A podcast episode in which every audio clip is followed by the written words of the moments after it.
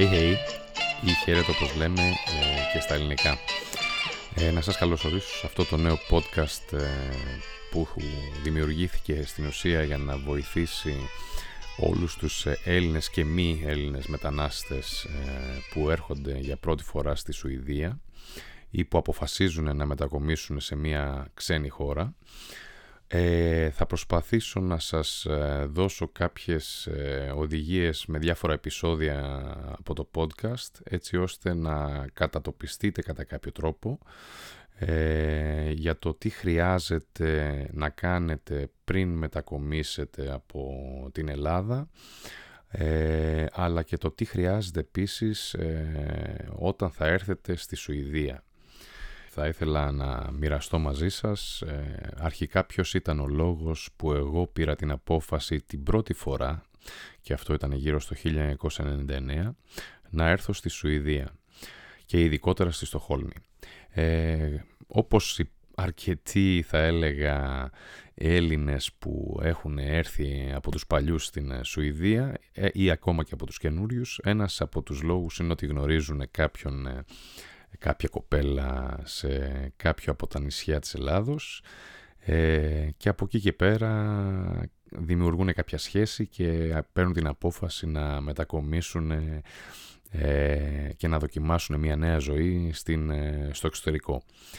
Έτσι και εγώ λοιπόν όταν γνώρισα την γυναίκα μου στο, στην Κρήτη το 1996 μετά από κάποια χρόνια αφού είχαμε επαφή και είχε μείνει και η ίδια στην, στην Ελλάδα, πήραμε την απόφαση να δοκιμάσουμε και τη ζωή μας ε, στην ε, Σουηδία και στη Στοχόλμη. Ε, θα έλεγα ότι δεν ήταν και η καλύτερη εμπειρία που, που θα μπορούσε κανείς νέος σαν και εμένα γιατί το 1999 που πρώτη φορά ήρθα στη Σουηδία ήμουνα 23 ετών ε, η εμπειρία μου λοιπόν θα έλεγα ότι δεν ήταν από τις καλύτερες και αυτό ίσως έχει να κάνει από πολλούς παράγοντες ε, που θα έλεγα επηρέασαν ε, κατά κάποιο τρόπο την διάρκεια της διαμονής μου στη Στοχόλμη. Όταν θυμάμαι πρώτο ήρθαμε, φυσικά η σύζυγός μου είναι Σουηδέζα, γνώριζε αρκετά πράγματα από τη Στοχόλμη. Ε, ένα και το πιο σημαντικότερο φυσικά που δεν ε, είχαμε σκεφτεί, παρόλο που είχαμε έρθει για γιορτές, ε, ειδικότερα Χριστούγεννα, στην Στοχόλμη και είχαμε δει και χιόνια, είχαμε ζήσει θα έλεγα αρκετές ωραίες στιγμές στις γιορτές, δεν είχαμε σκεφτεί όμως ότι το να έρχεσαι διακοπές ε, στη Σουηδία ε, ή σε οποιαδήποτε άλλη χώρα του εξωτερικού ε, είναι κάτι διαφορετικό από το να μένεις και να αρχίζεις να ξεκινάς να φτιάχνεις τη ζωή σου. Και ένα ωραίο πρωινό λοιπόν, αφού είχαμε αποχαιρετήσει όλους τους συγγενείς και φίλους, είχαμε ετοιμάσει τις βαλίτσες μας με πράγματα από τη μαμά, πράγματα από τη γιαγιά, έξτρα. Το μόνο που μας έλειπε ήταν το ταπεράκι με τα κεφτεδάκια. Ε, προσγειωθήκαμε λοιπόν στο αεροδρόμιο της Αρλάντας στη Στοχόλμη. Ε, από εκεί και πέρα ξέραμε ήδη ότι για κάποιους μήνες θα συζούσαμε με τους γονείς ε, της σύζυγού μου ε, στο σπίτι το πατρικό της. Μέχρι να κατά κάποιο τρόπο καταφέρω εγώ ή η ίδια να βρούμε κάποια δουλειά ε, για να μπορέσουμε να ανταπεξέλθουμε στα πρώτα έξοδα. Φυσικά εγώ είχα κάποια βοήθεια από τον πατέρα μου που οικονομικά με υποστήριξε τουλάχιστον για κάποιους μήνες μέχρι να καταφέρουμε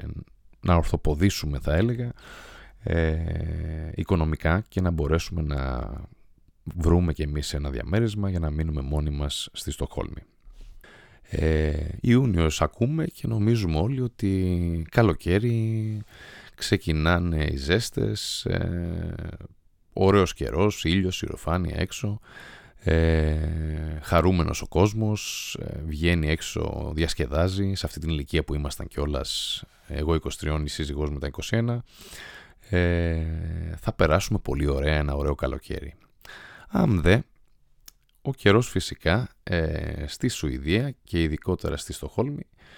που μπορώ να έχω περισσότερη εμπειρία ε, είναι που λέμε μία-μία ή τουλάχιστον την περίοδο εκείνη που είχαμε πρωτοέρθει. Τι εννοώ με μία-μία, ότι ένα καλοκαίρι θα είναι καλό, ένα καλοκαίρι θα είναι άσχημο. Ε, όπου φυσικά εμείς είχαμε την, ατυχή, την ατυχία θα έλεγα εκείνη την περίοδο που ήρθαμε να έχουμε ένα άσχημο καλοκαίρι. Και τι σημαίνει αυτό; Ε, η θερμοκρασία δεν είχε ανέβει παραπάνω από θα έλεγα 17-18 βαθμούς το πολύ αλλά εκτός από τους 18 βαθμούς ε, τους περισσότερους μήνες από τον Ιούνιο θα έλεγα και μέχρι και το Σεπτέμβριο που πλέον αρχίζουν έτσι τα κρύα περισσότερο ε, είχαμε βροχές ένα γκρίζο σύννεφο είχε σταθεί από πάνω από τη Στοχόλμη θα έλεγα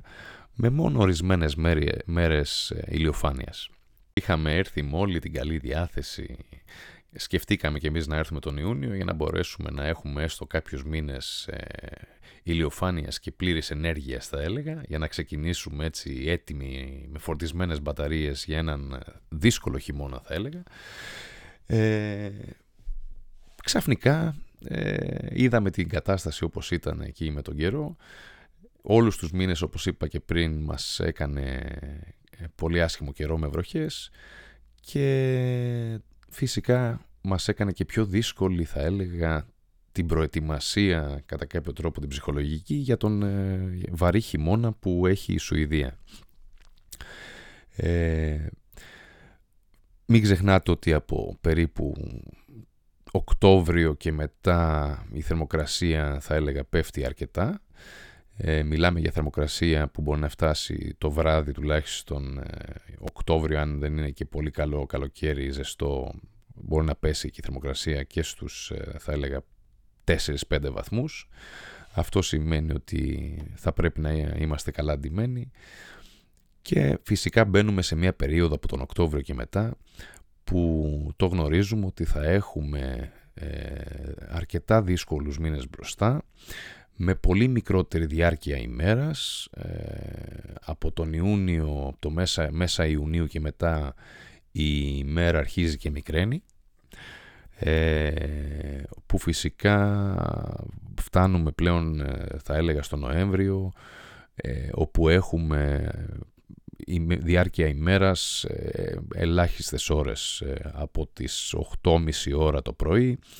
μέχρι το πολύ τις 2.30 ώρα το μεσημέρι. Και αφού λοιπόν οι καλοκαιρινές διακοπές ε, τελείωσαν και μπαίναμε πλέον θα έλεγα στο φθινόπωρο Σεπτέμβριο-Οκτώβρη μήνα η σύζυγός μου κατάφερε να βρει κάποια δουλειά σε τράπεζα της Στοχόλμης όπου εργαζόταν σαν ε, στο κομμάτι θα έλεγα της, ε, του τμήματος εξυπηρέτησης πελατών ε, με έναν βασικό μισθό τότε που φυσικά δεν ήταν αρκετός για να μπορέσουμε να πάρουμε την απόφαση να ξεκινήσουμε να βρούμε κάποιο σπίτι και να μετακομίσουμε σε ένα διαμέσμα από μόνοι μας. Εγώ φυσικά παρόλες τις προσπάθειες που είχα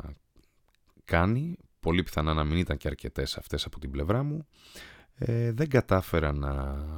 δεν είχα καταφέρει ακόμα να βρω κάποια δουλειά. Οπότε αυτό φυσικά και μόνο του ε, δημιουργούσε κάποια ένταση θα έλεγα. Και άγχος ε, από τη δική μου την πλευρά, γιατί δεν... Όλη μέρα φανταστείτε ήμουνα στο σπίτι των γονιών της γυναίκας μου ε, και δεν είχα δεν ήξερα κανέναν εδώ πέρα, δεν είχα θα έλεγα κάποιους φίλους, οι κολλητοί μου όλοι ήταν στην Ελλάδα. Ε, επαφή φυσικά με τους γονείς μου είχα σχεδόν σε καθημερινή βάση. Αλλά και πάλι η μοναξιά ήταν ένα θα έλεγα πολύ δύσκολο κομμάτι στο να δημιουργήσει ένα είδος κατάθλιψης και μελαγχολίας αλλά και την νοσταλγία ε, της Ελλάδας. Φυσικά η απόφαση ήταν δική μου ή δική μας κατά κάποιο τρόπο ε, το να φύγουμε από μια χώρα σαν την Ελλάδα και να έρθουμε να δοκιμάσουμε τη ζωή μας ε, στο εξωτερικό και ειδικότερα στη Σουηδία. Πολύ πιθανά γιατί νομίζαμε ότι ε, θα μας δονόντουσαν οι ευκαιρίες ε, στο να δημιουργήσουμε μια καλύτερη ζωή και ένα καλύτερο μέλλον για εμάς αλλά και πιθανά για μελλοντική οικογένεια που θα κάναμε. Δεν θα σας κουράσω περισσότερο θα έλεγα για την ε, πρώτη εμπειρία που είχα με τη Σουηδία. Ε, θα προσπαθήσω να σας αναλύσω σε επόμενα επεισόδια ε, τι είναι αυτό που θα έλεγα δεν σκέφτηκαμε εμείς όταν πρώτο ήρθαμε στη Σουηδία, ε, τι δεν κάναμε σωστά, τι χρειάστηκε να κάνουμε για να μπορέσουμε να μπούμε στο σύστημα της Σουηδίας, να κάνουμε τις απαραίτητες εγγραφές. Ε, θα μιλήσουμε ίσως σε, επόμενα επεισόδια για την ε, ιστορία της Σουηδίας, ε, γιατί είναι καλό πιστεύω για όσους ε, παίρνουν την απόφαση να μετακομίσουν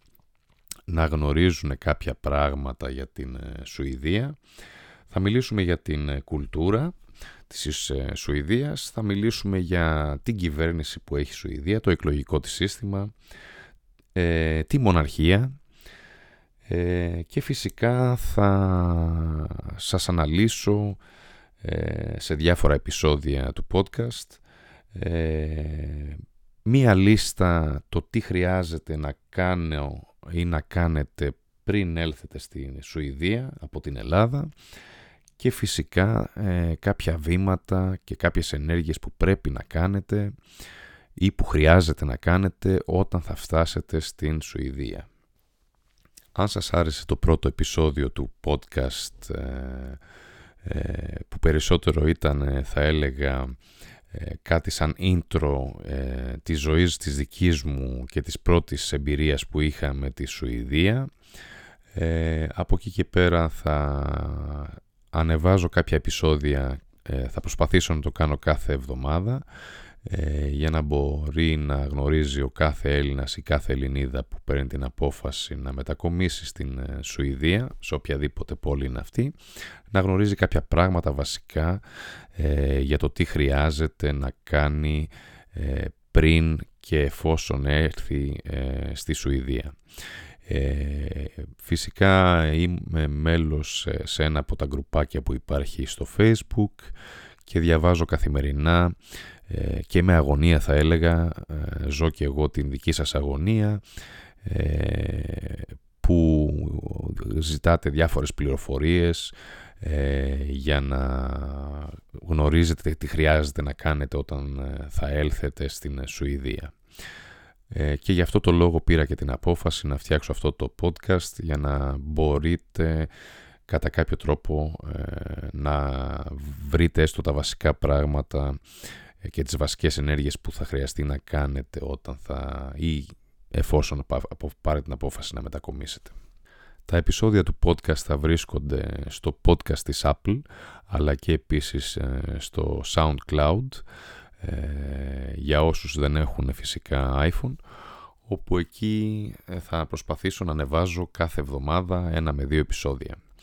Εάν σας αρέσει αυτό το podcast κάντε ένα like και βάλτε αν θέλετε και ένα comment από κάτω. Ε, εάν χρειάζεστε κάποιο ε, συγκεκριμένο επεισόδιο να αναφερθώ σε κάτι συγκεκριμένο, απλά στην περιγραφή μπορείτε να το ζητήσετε, να γράψετε το comment σας και θα προσπαθήσω να το κάνω σε επόμενο επεισόδιο. Ε, σας ευχαριστώ που ακούσατε αυτό το podcast ε, όπου γης και πατρίς ε, και θα τα πούμε ξανά σε μια εβδομάδα. Καλή συνέχεια.